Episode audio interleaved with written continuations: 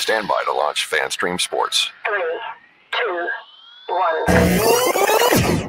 Let's start. Hello, sports fans. Welcome to FanStream Sports. Nothing, nothing but pure sports. And welcome, everybody, to FanStream Sports, powered by D S P Media.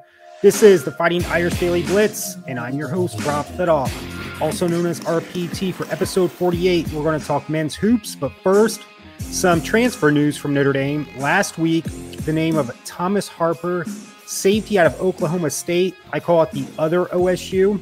Uh, he is going to be a grad transfer next year for Notre Dame, so it gives us a little bit more depth at the safety position. But the news on Friday, the bigger news was from the other O S U, Ohio State, grad tra- transfer. I got to get read this name right. Javonte Jean-Baptiste is coming to Notre Dame next year, defensive lineman. Uh, we've lost Isaiah Foskey this year to the N F L, as well as the Adamiola brothers. So that helps shore up more of the defensive line for next year as we see some new guys coming in. This is a really solid pickup. Just some quick uh, stats here. Uh, for Javonte, six foot five, two hundred fifty-five pound, is fresh off a five-year career at Ohio State that saw him tally fifty-three career tackles, ten point five tackles for loss, and eight sacks. Uh, this past year, he finished with nineteen tackles, four point four tackles for loss, and four sacks, which was tied for second for O S U this year on the defense. And that was over thirteen games. And he also had a half a sack during the Georgia game. This isn't, I will be honest, this isn't one of the Bosa brothers coming to Notre Dame, that type of caliber, or Chase Young, but this is a very solid player coming to Notre Dame to help shore up that defensive line, and a very high character guy from what the research I've done and just talking to some O S U fans as well. So this is a great uh, pickup for Notre Dame. But for today's topic, we're going to talk men's hoops, and this week we got our first A C C victory over Georgia Tech in South Bend, Tuesday night, seventy-three to seventy-two in overtime. We trailed by as much as seven late into the game. However, Notre Dame's defense, of all things, they stepped it up, made some important stops at the end to get it into overtime, and then win in overtime by one point. I got to give a shout-out to Cormac Ryan. He, um, I don't want to say he got into the players' faces, but he more or less said, hey, guys, we got to step it on the D uh, to get back in this game. And he pumped them up pretty much, and that's what more or less – won this game for them, especially to get it into overtime. And uh, Dane Goodwin led the way, nineteen points, twelve rebounds. They ended up going one and five in the A C C. And I got to be honest, Georgia Tech's not the greatest team, but it was at least finally an A C C victory, which is what we desperately needed. Last night against Syracuse, looking for win number two in the A C C and two in a row at Syracuse at the Carrier Dome. That's always a tough place to play. Even when Notre Dame's a solid basketball team, Syracuse always gives them issues. They're always a tall, lanky, athletic team, and that's all during the Mike Brey era. That's just been trouble for Notre Dame, and it started out great. I'm thinking we're going to win, win number two in the A C C, or second in a row. We're up by as much as twelve points in the second half. For the game, we had fifteen three-pointers. You have to think that that's a win. However, right up until the eleven-minute mark, we had committed our seventh foul, so Syracuse is in the bonus. They were getting more good inside looks, and instead of playing – well, I shouldn't say instead. We're limited inside defensively anyway. We're committing so many fouls so they don't get easy buckets.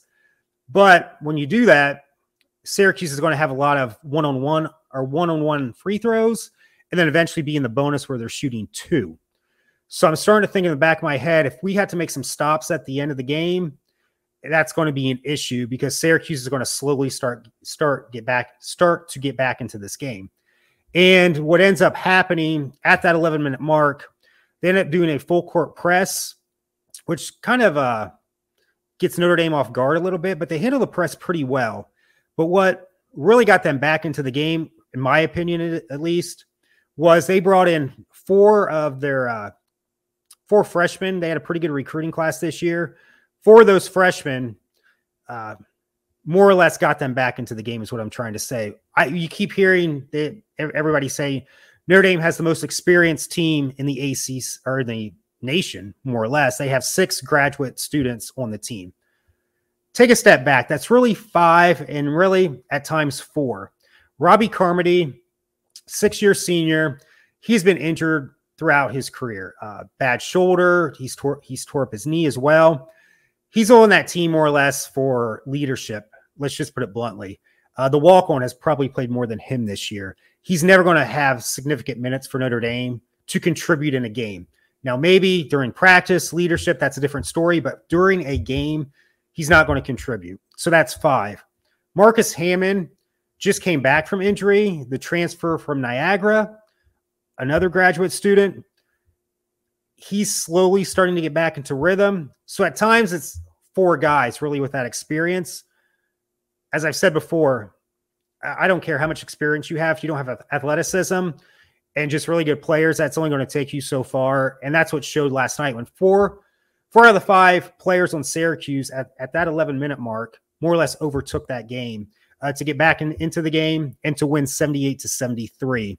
I can't say it enough. We got to get back or somehow get some, some length, athleticism. J J Starling's and McDonald's All-American, but we need about two more of those uh, guys. And I will say this too, kind of what I said during the football season, Jack Cohn last year, he's not the greatest quarterback, but he masks so many issues on that offense that Notre Dame had that we saw too much this year, especially at the quarterback position. The quarterback position had not developed like it should have. And when Jack Cohn left, we saw the shitstorm that was uh, twenty twenty-two in the quarterback and with the offense as well. Paul Atkinson last year, the transfer from Yale, I believe he was about six ten. He wasn't Patrick Ewing. He wasn't Hakeem Olajuwon, but he was an inside presence. And he made a huge uh, a rebound and putback for us to win that great uh, game in the N C double A tournament against Rutgers, that game that went into uh, midnight or actually went past midnight into Saint Patrick's Day. He ended up, he could have came back for his COVID year, but I believe he went overseas to play. But just that one person inside has thrown this team off so much. I, like I said before, this team was never going to win a national title anyway. But had they had some sort of inside presence, maybe a deep run into the N C double A's. I know we want to be one and six in the A C C right now. Uh, maybe we're uh, six and yeah, we would be yeah we would be uh, we're one and six right now. Best case scenario, maybe six and one. Maybe five and two, at the worst, four and three, if we had some sort of inside presence. So not having Paul Atkinson has really um, hindered this team is what I'm trying to say. Uh, so as I mentioned before, that eleven minute mark was a, as, as was a telling tale for this team. Everything just kind of went downhill. The full court press didn't, uh, didn't uh, get Syracuse back in the game. It changed it up somewhat, but it was four freshmen, the athletes, that gave Notre Dame fits. And then I don't care how many three-pointers you're hitting. We hit fifteen and still lost. We could have hit twenty and still lost because we couldn't make stops at the end with Syracuse's uh, length inside and athleticism. We just couldn't do it. So we end up falling nine and nine, one and six in the A C C. Next action is this Tuesday, seven p m E S P N U. It's home against Florida State, who's not that great of a team, but they beat us uh, a few weeks back. And that's a green out game. I'm interested to see how many people are in the stands. The students are coming back this week. Actually, classes start tomorrow. And that's going to be uh, pretty interesting to see if there's any people in this or in the students in the stands, because this team's just not that good. And uh, they're fighting, don't get me wrong, but it's just, it's not a good situation right now. And then next Saturday, they play Boston College at home as well, on the A C C Extra network, where you have to go online and hook up your cable system with that type of deal. So, but here's what I want to get to before I, I leave this uh, podcast. I can't say enough. I've said it before. Mike Brey, I totally respect him. He's been great for Notre Dame for the past twenty-three years. Last night, I could tell, well, there I say you can't read people's minds, but sometimes you get see someone's look. I think you can tell. I think he was this close to having alligator tears come out. I, I thought he was going to break down and cry. Right when uh, Syracuse took the lead, you can just see he's pressing on the, uh, on the, I don't know if you want to call it sidelines for basketball, but on the, uh, in the coach's box, you can tell he knows his team can't make a stop for this tall athletic team. And he just doesn't have that positive energy anymore. And I think it would be beneficial to him, the university, and just this team if he says within the next week or two that I will be stepping down, retiring after this season, and I would be, I'd be glad to be a consultant, not me. I would say for him, if he wants to be a consultant in the hiring process, so be it. I'm all for that. But then let him go to the next chapter of his life. I remember Chuck Knoll always said football to his players. He would say football is not your entire life. Eventually you're going to retire and get on with your life's work. It's time for Coach Brey to get to get on with his life's work, whether that's T V or just being spending more time with his family, because nothing lasts forever. I go back to T V. All those great sitcoms and T V shows of the eighties, Family Ties, Growing Pains, Roseanne, Night Court, The Cosby Show. I know that's got some bad negative connotations right now with Bill Cosby, but it was a great show. They all knew, the producers, the actors, directors, there's going to be a time where this show's just going to end. Some people don't want to be there anymore. The show loses its luster. You can't just have that great creativity year and year, year and year out, is what I'm trying to say. Eventually things come to an end. And usually those shows aren't the best when they do end, whether he's trying to go out in the sunset in a positive way. I just don't think that's possible with this team or future teams. And look back at all these old T V shows. Very few have very great finales. Some have very solid ones. But Coach Brey, you're not going to end your career on a national title or an A C C title. And before this just gets really, really bad, because it's bad right now, I think it's time to head into the sunset right now, whether it's finish off with a losing season. Maybe you just get over that five hundred mark, because if Notre Dame just finishes five hundred, they're probably going to go to the N I T. And who knows what happens there. But I just think, when I saw him on the, um, like I said, in the coach's box there, he was this close, in my opinion, to just breaking down, alligator tears, because he, I think he knows it's time. And I just think it'd be beneficial for the entire program for him just to say, hey, I'm going to uh, call it quits at the end of the year, retire, and uh, go on with my life's work, as Chuck Knoll would say. And uh, I think, too, maybe that sparks, even though, as I said before, this team is showing fight. They're not giving up, but maybe this even puts an extra step, a little boost in their step to, you know, grind out some more wins for Coach Brey uh, to uh, end on a high note. I know last night they came out pretty much on fire. I saw more confidence last night than I've seen the last two weeks. I think that's because they beat Georgia Tech to get that first A C C victory uh, on Tuesday night. So, and I'll leave in final two, and this would be a whole new, let's say he does resign, whether it's in the next couple of weeks or uh, the, uh, or at the end of the season, this has to be a total, how can I say this?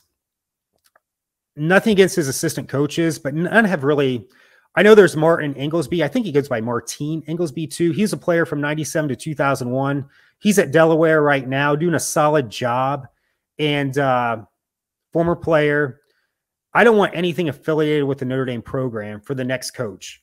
I know Anthony Solomon, last year he tightened up the defense a little bit. He's been with the program off and on throughout his career, defensive-minded, but I think the defense improved, as I mentioned before, because of Paul Atkinson, because you had a big presence inside.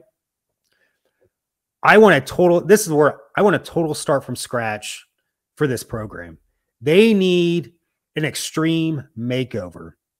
Back to T V. Remember the Brady Bunch epi episode? Marsha, Marsha, Marsha by Jan. She's tired of being Marsha's shadow. She got that huge black wig for a total complete uh, makeover. I know that didn't work for Jan Brady, but this team needs a Jan Brady black wig type makeover.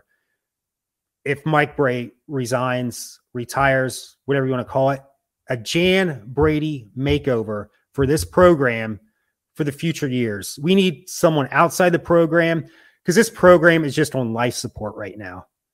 Not the greatest news. Uh, I thought we were going to get that victory last night, but um, if this is the end of an era, I can't say it enough, the Jan Brady makeover is needed for the Notre Dame men's basketball team going forward. Thank you so much for tuning in to episode forty-eight, and as always, go Irish.